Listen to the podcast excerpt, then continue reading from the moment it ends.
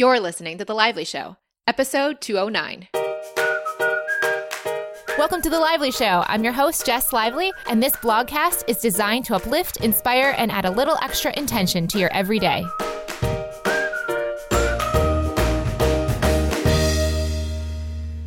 Welcome to the show, guys. Today I am speaking to you from Ubud, Indonesia.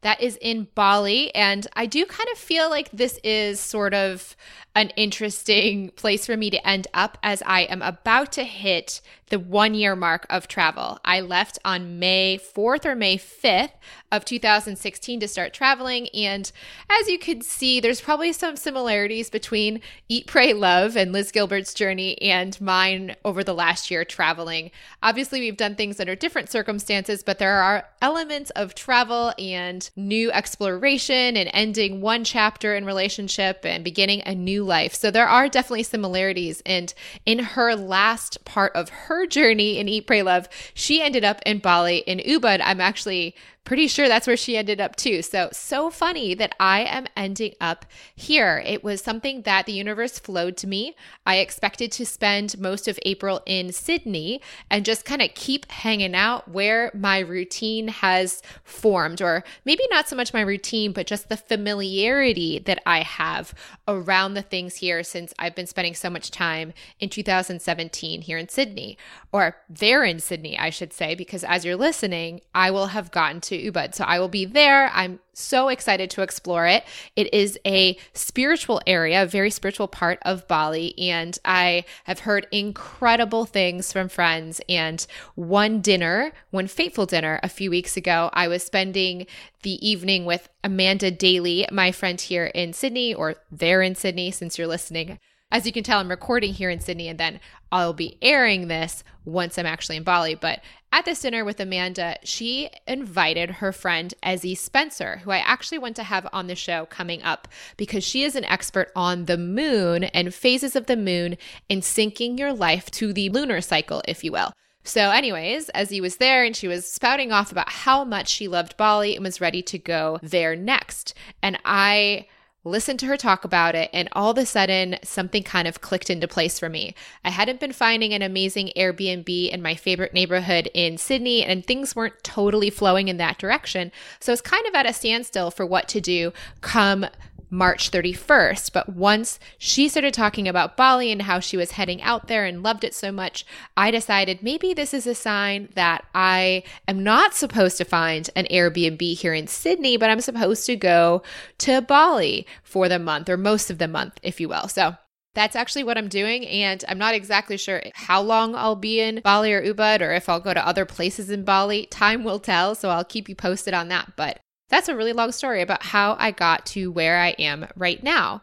Now for today's episode, this is our April Q&A and there are 97 questions on this post, which is far more than I will be able to answer in one episode, which kind of sucks for those that found the post a little later in the game.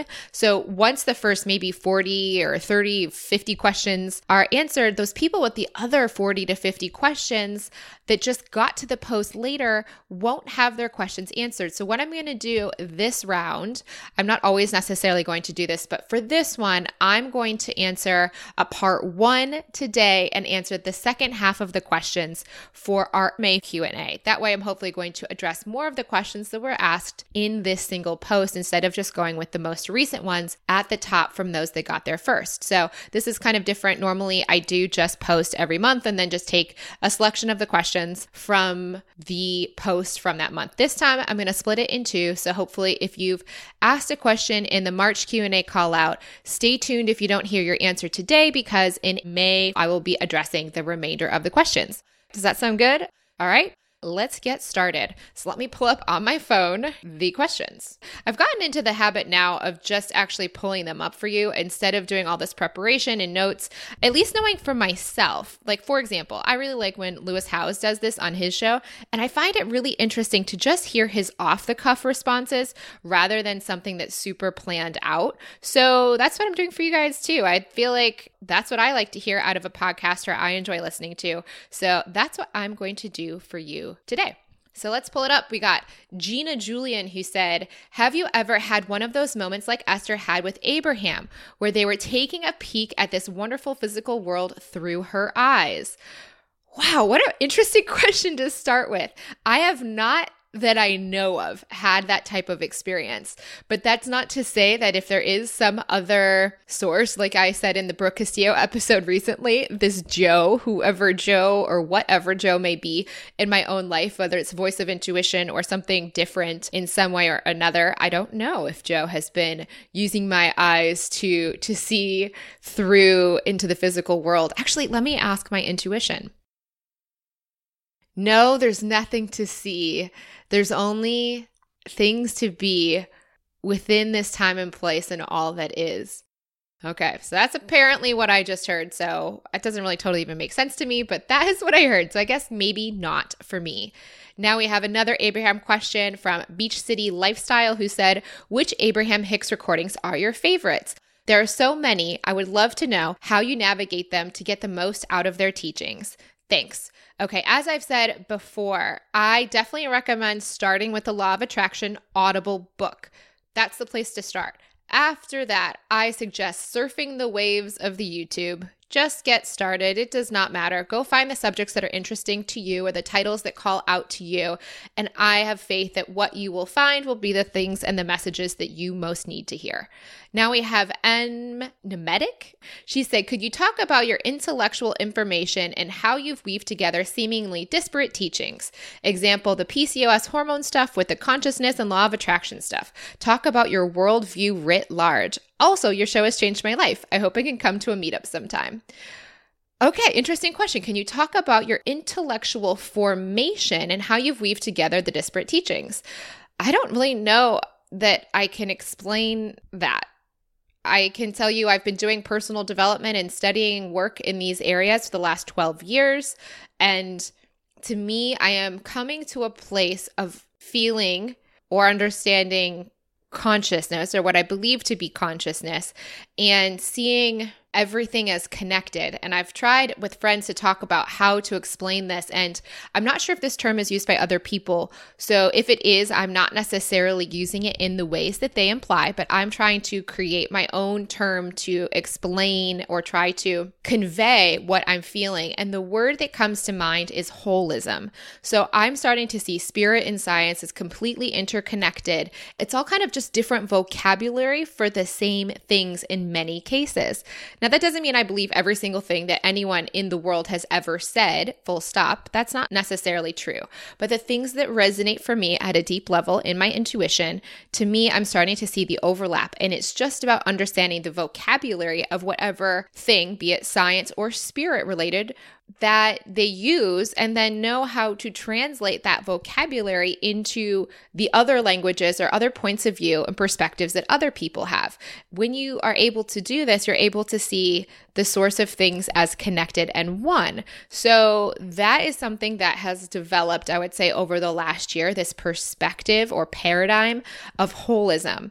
That is probably the best way to describe things. And I want to actually do an episode in the future. I'm going to see I'm trying to find a special guest to help me out with this, where I'm going to tell you guys some of the real cutting edge, bleeding edge is the new term I've heard people start using, leading edge ideas that I have around all of this stuff, this holistic point of view and I want someone to talk it out to. I think it will be most helpful for me to share all these ideas with you by sharing and explaining it to someone who's not necessarily familiar with these concepts. That way, they can probe and ask questions, and I can bounce off of their points of view to help explain to you guys what I am super interested in. Of course, these aren't things that are written in pencil, they're not necessarily things that are quote unquote universally true. They're just the newest ideas and concepts that I'm coming to consider in my own life and in the exploration that I am doing.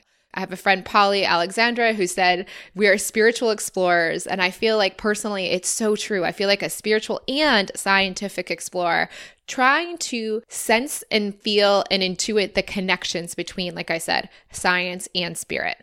Now we have Stephanie Sorati, who said, Who has been the most influential person, aside for yourself and Joe, in your journey for your personal and spiritual growth? How do you suggest finding a mentor? Much thanks. Okay, most influential person aside from me and Joe. Good call, Stephanie, to say aside from intuition, because you know I would have just blamed Joe slash intuition for being my influential person. But uh, as far as journey for personal and spiritual growth, besides them, I would say that would probably be two two Abraham Hicks and Eckhart Tolle. Now Eckhart Tolle first, then I came across Abraham Hicks, and that would be the two. And how do I suggest finding a mentor? I would suggest finding a coach, actually. So I love finding people that resonate with me on a deep intuitive level to work with, and I'm totally happy to pay them for their time. So I would look for mentorship in two ways. One, just find someone like, for example, Abraham or Eckhart that you just love their teachings of and just explore as much of their content as you can, whether it's free or whether it's books or classes, etc. Or also just if someone is doing one-on-one coaching with people to pay to work with them. That would be my suggestion. X Tina with a K said, Jess, love your show. I'm curious about what exactly alignment looks and feels like. From your talk with Brooke most recently and the episode where you shared your struggle to find alignment, it seems like alignment is just another word for feeling your best or not letting negative feelings or thoughts drive your actions. I'm all for it. What confuses me is whether getting into alignment can also be a euphemism for ignoring things that are perhaps problematic or stressful whether within one's control or not. Would love to hear your take on this. Thanks. Okay, so this is really interesting. I definitely think that, yes, alignment is doing things that feel good. So, would it be ignoring things that are perhaps problematic or stressful? Now, if something is in your life and it is problematic or stressful, you have the choice to how much attention you give it. Now, ignoring something and stuffing it down that is actively in your vibration, that is not going to help you raise your vibration and get into alignment. It's only through processing those emotions. And that's module three of Flow with Intention. So if you want more details on that, Flow with Intention might be your best bet of how to go through those negative emotions. But processing emotion is essential in order to raise your vibration. You can't just go from negative eight all the way up to positive eight on the emotional scale, if you will. You have to take it one step at a time. Or maybe not like negative eight to negative seven to negative six if you're going from like depression to melancholy to anger or to rage to anger to frustration to neutrality to hopefulness to optimism to love. Let's say those are some of the example levels there. You have to take them a few at a time. So jumping from depression to joy love is a really difficult thing to do. So you have to be able to go through them. So it's not about ignoring those things. It's about processing them a few steps at a time so that you can get to the higher place. Now we have Dr. DeBaron who said, in an episode before your travels, one of your interviewees had you ask your future self a question How do you envision yourself five to 10 years from now? And ask that future you for guidance, knowing that your answer will be in pencil. Do you mind sharing an example of that with us now? You're going to visit the future you, driving, walking, what's the scenery, house, apartment, tea house, etc., etc. Interesting. Okay, so guys, I really don't often now, especially when it comes to career, especially, have any real interest in too detailed of a future vision. I am so much more interested in the present moment reality and what my intuition's calling me to in this moment rather than these future moments. However, that said, I can try it. So let's see. You said you want me to ask my future me in pencil an example of what it will be. Where do I vision myself? So let me see. This is so weird. You guys can do this too with me if you want. While I do this, feel free to close your own eyes and think about what your future self would tell yourself. But let me see. I don't know. I'm trying and I'm not seeing anything I can tell you what my ego would like or what my consciousness at this point would like, which would be obviously a partner and potentially a family as well, one or two children, but I don't really know. All that is will show me all that I need to know in time. There is nowhere else to be than where you are within yourself. Go enjoy in peace and love. Okay, so that's what I hear. I don't know. It's probably not exactly what you're hoping for, Maybe it's because I'm not trying to find this answer for myself right now that I'm having a harder time than maybe if I was actually seeking it because I wanted to know. Right now, I am more interested in where am I right now and how alignment am I in this moment with everything. But I do spend the time in the mornings doing my visioning. So in those cases, I'm not necessarily speaking to or thinking to a future five or 10 year plan. I just think about the things I would like to have in my life, which would include having a lean, limber, trim body that's flexible and strong, having a family and partnership and connection with my person that I am to be with. I think about the joy and the alignment that I would have, the emotional well being. So, those tend to be the things that I like to envision besides segment intending and thinking about the things I'd like for each segment of my day that is to come that day. So, that's pretty much what I like to think about. Now we have KK Kylie who said, How do you deal with feelings of selfishness, if ever? When I try to listen to my intuition, I often find the decisions leave me feeling somewhat guilty or bad for others in my life, or that I'm focusing too much on my own needs first. Do you ever deal with this? Okay, K. Kylie, I'm not sure what you're hearing from your intuition. However, I don't believe that guilt is a part of the intuition at all. So I think the ego is the part that is feeling guilty or bad for others in your life. I might be as bold as to say, my personal opinion, this is just mine, does not need to be what you believe, but I believe that you having to focus on your own needs first is the way you have anything of value to offer anyone else. So I believe if you are truly to listen to your intuition, not to the ego, the desires of your heart are good for yourself and also good for others. Does this mean they will like what you do? Not necessarily. But I don't believe that you need to live your life so that others are satisfied with your internal alignment. It's not about them agreeing with your internal alignment. Your internal alignment is between you and you. But at the same time that I say that, I believe people that are in that internal alignment within themselves are the people that have the most to offer anyone else. Because someone living out of this idea of feeling bad or guilty for others is showing that other people need to rely on you in order to be well, which means that they are not learning to become the creators of their own reality and also recognize that they are responsible for their emotional well being. So while you are trying to do things that are okay for other people's emotional well being, trying to make sure you don't upset them. What that ends up doing is showing them that they can be upset by other people. And that just continues to perpetuate this feeling of guilt and shame in the entire organism that is the human race. So if we start to learn that we don't have to have our emotional well being be shaken by other people in our lives and that we can actually learn to find that peaceful place within ourselves at all times, even when our ego is freaking out because of someone else's actions in our lives, then we have the ability to be a happy despite all circumstances. Not that it is like we're never going to have negative feelings but that we recognize the choice to have those feelings are within ourselves not in the actions of others and then when we do that, we live from that place where but we're being the example for others. We're showing them it's true for them too. So let's say, for an example, like children, you have children and you not being upset by the children and their actions shows them that they don't have to be so worried about other people's reactions to them. Now, this might sound crazy. You might think, oh my goodness, are my children going to become super selfish and they're going to be totally ignorant of other people's opinions or thoughts?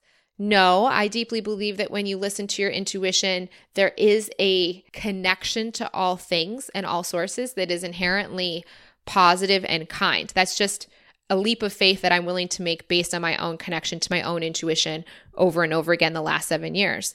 But once we also recognize we don't need to keep tiptoeing around each other and ignoring, most importantly, ignoring our intuition because we think that it will upset someone else, we're giving other people the permission to follow their intuitions too. And like I said, I just don't believe that the intuition led actions will ever actually take us to a place where we are evil or that we are knowingly actively hurting another being. I think that actively hurting another being comes from fear, and that comes from the ego, not the intuition. Intuition to me lives at a place and frequency of peace, love, and joy. So, coming from that place within and then allowing ourselves to fully own it just means we're emanating it. It means other people have the permission to do the same. It means other people's actions don't have the ability to remove that peace and joy within ourselves etc etc i'm kind of babbling at this point but maybe some of that's useful. If it is great. If your ego finds it challenging anything that i said please write to your own intuition and find out what it's saying is true for you now we have Marie Fiorman who said, How did you know you were ready to date? Did you write your intuition? I feel like my intuition says I'm ready, but my ego is holding me back. Okay, well, if your intuition says you're ready and your ego is holding you back, you could ask, Why is the ego holding me back? That could be a great question to ask your intuition for more understanding around what the ego is holding on to and therefore what you must let go of. But for me, with the being ready to date, I remember very specifically actually I was standing in an Anthropologie. I had just a few weeks before, right around that time, announced to you guys that I was single. So I'd been single for, I don't remember, a handful of weeks or a month or two before you guys found out. So Mr. Lively had left and gone out to Oregon before that, but I didn't tell you guys right away so I could process it on my own. So I wasn't dating in that interim period because I didn't want I don't know. I felt like it'd be super weird if I went, let's, let's say I went on a dating app or something and one of my listeners found me on it before you guys knew I was single. I thought that would be super weird. So I didn't decide to do anything dating wise until after it was public, but I was standing in this Anthropologie and it was in the beginning. So I was still adjusting to the fact that I was single and not having that immediate companionship of someone in my life that I would talk to on a daily basis so regularly. And I remember Mr. Lively was snowboarding at the time. And I don't even think I knew that that's what he was doing that weekend, but I had tried calling him. I tried calling my friend Ashley to just talk. I just wanted to chat with someone because I was still, like I said, so used to having someone to connect with on a regular basis. And neither were available. And I had this feeling of kind of like loneliness. And I think on some level, I realized not that loneliness was bad. I don't think that that's necessarily true. But I think I had this realization that in that moment, it was time to move on to make new connections. I guess that's the way to put it. It was time to start making new connections. So after that, I realized, oh, that's why Mr. Lively couldn't talk. He was snowboarding, which was no big deal. But then realizing that moment of silence and like, okay, it's time to move on. There was just kind of this subtle shift in me. And that's when I started dating. So that's just my personal story. And it felt right. And I just went for it. Now we have Pink and Pino says, Hi Jess, do you have any tips on coping with times of overwhelm? How do you approach maintaining alignment when the to do list grows? Thanks. Oh man, overwhelm is such an interesting feeling. It's an emotion that I remember telling Brooke Castillo, and I think in Brooke Castillo's episode two that she had here on the Lively Show, she asked me what feelings I most used to feeling. And at that point in time, I remember I think I said something about satisfied, satiated, and overwhelmed. And so this is something I definitely used to get more often when I was back in Ann Arbor, I can think of from time to time. So now I just say no to a lot of stuff. I think that's the best thing I can say is to say no. So looking at your to-do list and see which things are going to bring you out of alignment and then just say no to the ones you do not have to get done. Or if you do, pull them apart. Try to slow the river down. Don't try to do things so quick. I think, especially in the US, and I don't know if you're from the US or not, but I think there's this like treadmill pace that people are on that does not honestly need to be as fast as it is. I know that's going to sound crazy to people and they're going to say, no, no, no. It's true. It's a story you're telling yourself that this is the pace that you must keep. It is not reality. It's just a story that a lot of people in one area seem to believe in. It's not necessarily true. Once you recognize that, you have the choice to change it. So I would say try to slow the river down. Try to just flow with things a little bit more and say no to things. If it is not lighting you up, don't do it as much as you can. Just don't. I know that sounds like a place of privilege and all of these things. These stories get so triggered. I get it. I understand. And if there's something that you're getting triggered by, again, as always, write to your intuition about it. Often there are these ego stories that are just putting these shoulds on our plate that honestly don't need to be there. I can also tell you right now the intuition for yourself is not in a place of overwhelm. So, writing to it and finding out its point of view on your to do list is the fastest way to find peace and clarity about what you must do or what you don't actually have to do. We have nine likes on that one. So that's definitely one that a lot of people had questions on. So hopefully that helps you. Now we have Tina Smith Design who said, I really enjoyed your episode with Brooke Castillo. I've been listening to her podcast and she talks a lot about committing to make a change. You've talked about getting general and not trying so hard. I'm curious to hear your take on commitment versus not trying so hard regarding our shiniest pennies and how we can harness the power of both to get what we really want. Thanks, Jess. Okay, so I am not super familiar with Brooke's commitment to change. So I can't speak to exactly whatever she's been saying that you are resonating with, but I can just say what my take is on the concepts of committing to make a change. I do believe for me, my commitment to change has been to go from alignment. You guys have heard my episodes on quantum mechanics and quantum living lately. I'm guessing here in 2017, I have definitely been adopting or trying, experimenting, you name it, with the idea that when we are happier, when we find a way to go from even negative emotion, like I was saying earlier, to a more positive emotion and processing those emotions as we go, to go from the low ones to slightly less low ones to neutral emotions to positive emotions, that is the change I'm looking to make. So I'm not looking to make a change for any other reason other than that. And then from that positive place that I can hopefully as consistently as I can find, then I take the actions that flow and feel inspired from there. That's my commitment to change. So I also try from that high flying place, that high flying disc, as Abraham talks about, to then choose my shiniest pennies. So, not to choose them when I'm in the low place, because often my ego is so thirsty for those things. It's really seeking the feeling of fulfillment I think I will feel when I have them, but that actually precludes me from getting them. It's only when I'm in the positive place that those things are actually in my ability to get them and to have them flow to me. So, yeah, I'm just a little different. Or I actually just think, even in striving for alignment, which I said in the showing up is enough episode, even that can be kind of like going upstream if we try too hard. So, trying to just be with what is and go to a more positive or less negative emotional state, whatever that may look like for wherever I'm at in that moment, and seeing how that shifts my perspective. That is my number one game, period. Period. That's what I really focus on. So I don't know if that's answering the question, but that's where I'm focused on personally. Now I have Pete Jessica who said, Jess, wondering how flow and alignment worked during your retreat in Cebu, since you probably had some set times for meetings and events, assuming it was more of a set schedule than you've had so far during your lively adventure. Just curious if your habits changed with more structure in your day. Sending you so much love and light. You've changed my life, and I've loved following along on your journey for almost three years now. Life with intention and flow with intention alum. Well, thank you.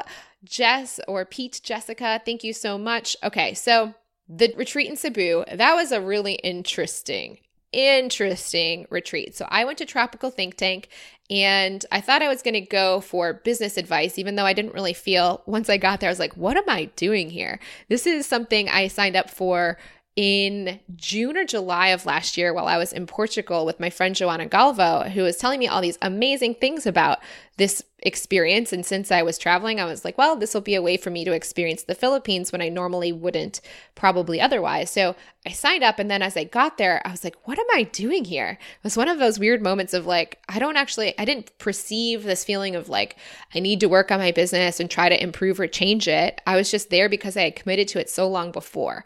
Well, I I'm probably not right now going to share exactly what came out of that, but I can just tell you it was Great to get some business advice and meet some new business people, but really what that retreat did for me was far potentially bigger and deeper in terms of all that intuition and Joe stuff you guys have heard me kind of speak about.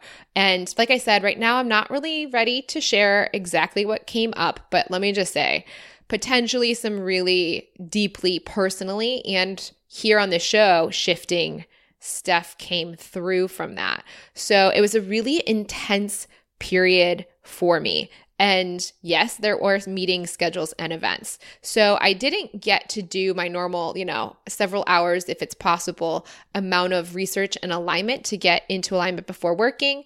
And I didn't really have time to really be working besides the event. So, what I really did and made it non negotiable, and pretty much is my non negotiable, is meditating every day. So, that was still happening. I would get up early for it and do that. I would also spend a lot of time alone when needed. So, I also said no to things, even some meetings and events. One of the days I took a nap during that day instead of showing up for one of the things. So, I even realized that this is optional. It's not something I'm required to be at. And so, I didn't for all of it. And I spent some time maybe more than I would have expected being alone when needed because I like I said was processing some pretty heavy emotional stuff that came out of that experience for me on a non-business level, on a more personal and intuition and Joe level. So, yeah, I, I showed up when I felt good and I didn't when I felt bad.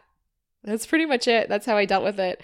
Okay, so now we have Jessica L. Kelly who said, How do you stay in flow when you are performing a task that requires patience and energy, but does not bring you joy, i.e., the process of building a website? Thanks so much, Jess.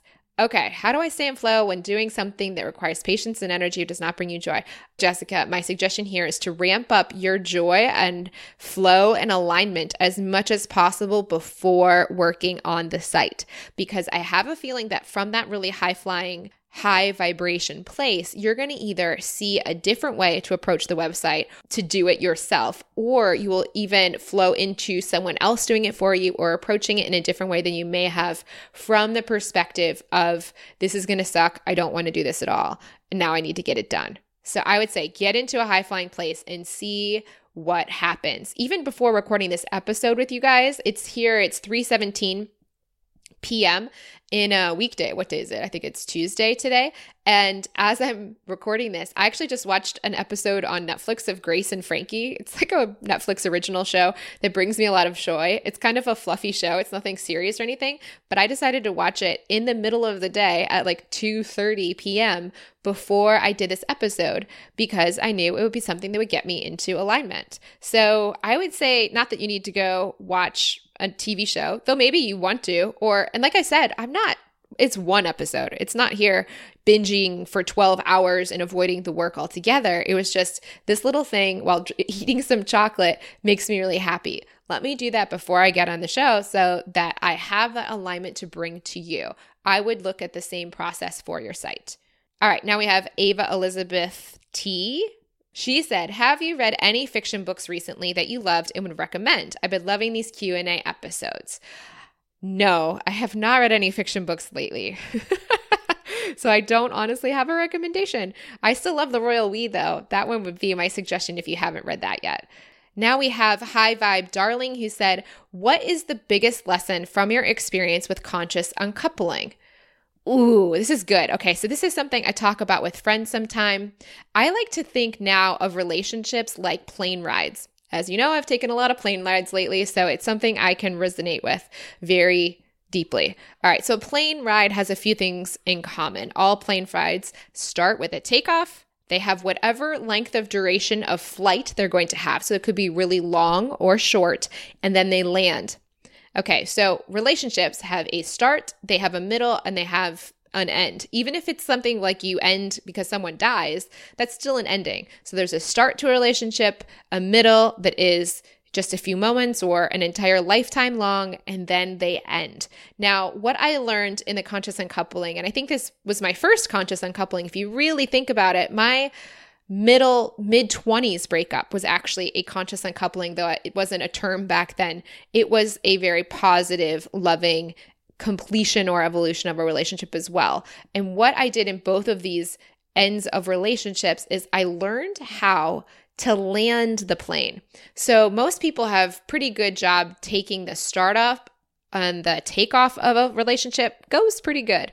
The flight can have whatever amount of turbulence and whatever amount of duration that that flight will have. So the relationships can be long or short, they can be turbulent or smooth, but the end of them, I think in previous generations, there often was a more stereotypical belief that you just crashed the plane a little bit that like the endings could be messy, they could be negative, they can be vindictive, and all of those things can be that they're difficult, hard, and not positive. Well, I find and feel like the lesson I learned from both relationships is that it is possible to land the plane where both people are intact. The love that was shared during that flight is still intact. It doesn't mean that it continues in the same form on the ground.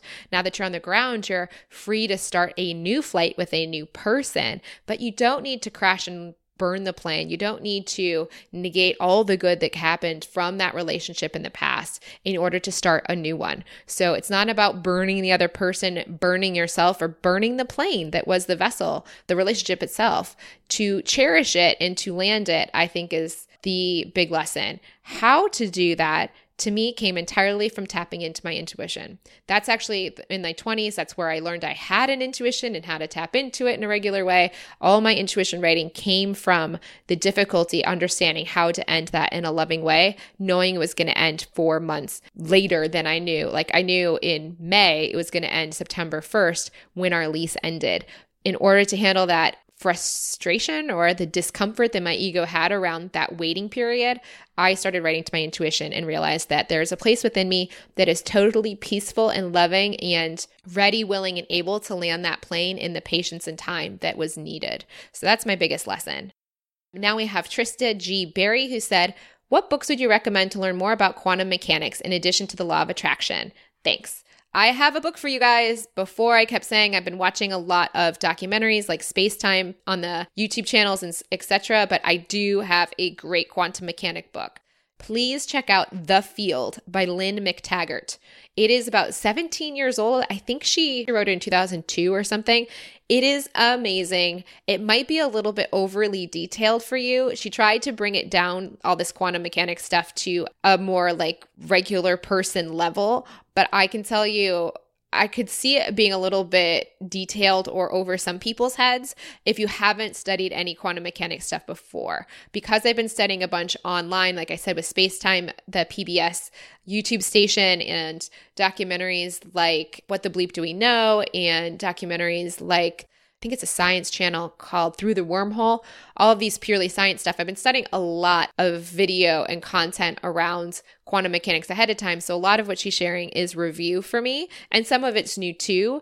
But for the person who's never exposed themselves to it, I think it's still a good place to start. But don't be surprised if it's a little overly detailed. Either way, I love it, love it, love it. Now we have Jess Batsikos, who said, Your episode with Gabby Bernstein really resonated with me. She's wonderful and such a strong woman.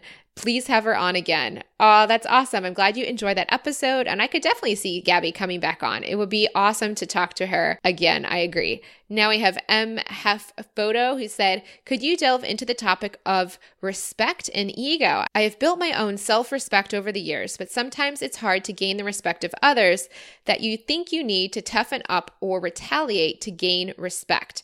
Have you had any experience with people like this? How do you handle it and listen to your intuition? Thank you so much for all of your insight. Love your show. Okay, so I think I get the question. I think you said you've got your own self respect over the years, but sometimes it's hard to gain the respect of others you think you need to toughen up or retaliate to gain respect. I am not exactly sure where you're coming from to know exactly how to answer this. So let me see what my intuition has to say on this. Okay. I'm going to try to simplify this question so I can see what the answer will be. There's no need to gain the respect of others that you seek. Only know the respect you need is within inside yourself.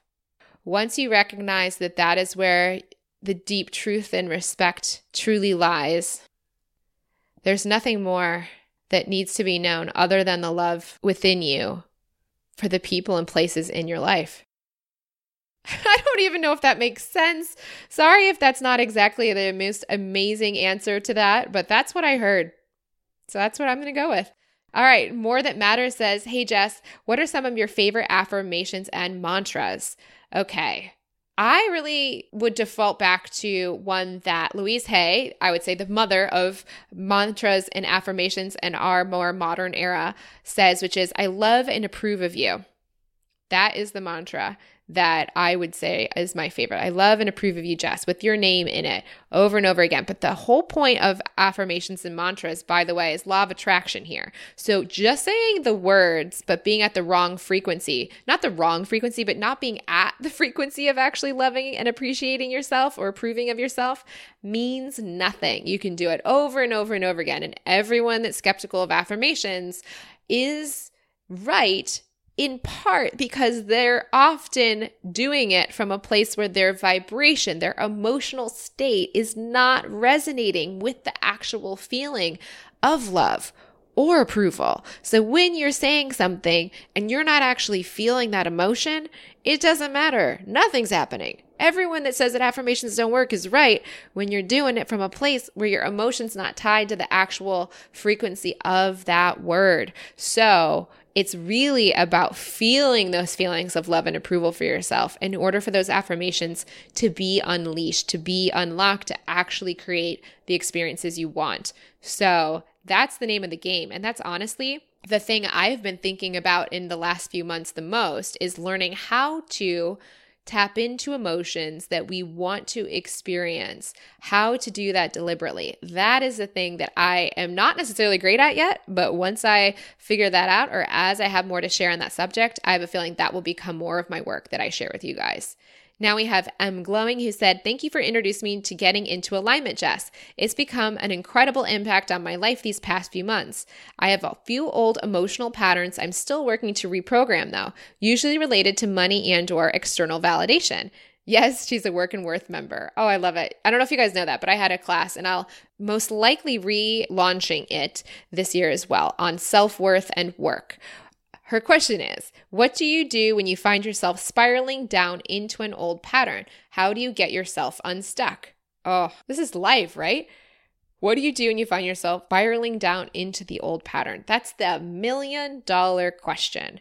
Now, this first part of this is going to be for those who are not in the pattern right now. So if you're not in the pattern and it comes up in the future, try to control alt delete the thought once it hits your brain. So as you get momentum, Abraham Hicks calls it 16 seconds is the magical number. If you have the same thought for 16 seconds or longer, then more thoughts like it will be drawn. So it's kind of law of attraction style. One thought will create or attract more thoughts like it if you consistently focus on it.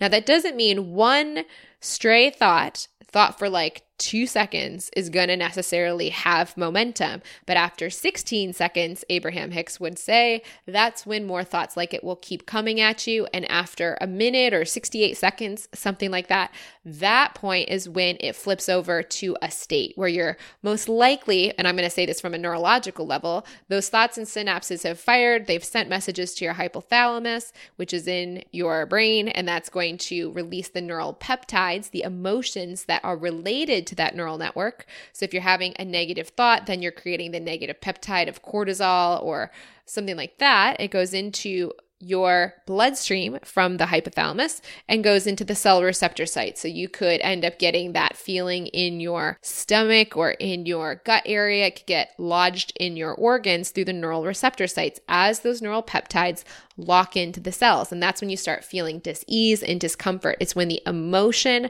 turns to a physical feeling. It's so funny when we say in our world that emotions and feelings are somewhat like synonyms. Well, if you think about it, the emotion is the neural peptide. The physical sensation we're feeling is once that neural peptide is in and activating the cells of our body when we're actually physically feeling those physical sensations that are a byproduct of those initial thoughts. So when you have just that one crazy thought, the crazy thought, like, I'm going to jump off this bridge, or I'm going to jump on this table in this boardroom and start screaming at people, or something. I don't know, whatever weird thought you're going to have. one negative thought, just say, and this is my friend Faze does this. I forget where he learned it, but he just says in his head, control alt delete.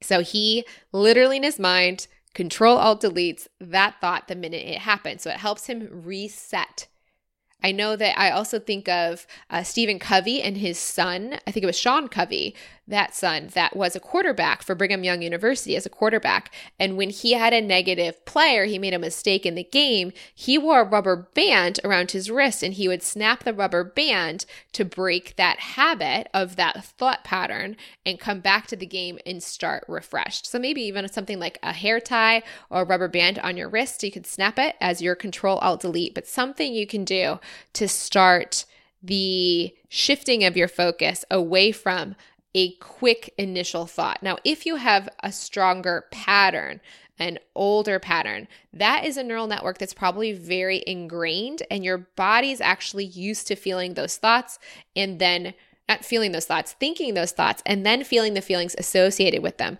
to the point that your body gets addicted to the emotions. Even if they're negative emotions, the body will still just be used to what it knows. So, getting yourself unstuck from that is a whole nother, we could do a whole episode on that. That's module three of Flow with Intention. So, I, I'm not going to try to go, I could end up doing another hour just on that, but I'll say the quick answer is try the control alt delete or this whole little snapping on the wrist thing to try to refocus you into the present moment. But for those longer, deeper habits, that's something to explore in another episode or through Flow with Intention.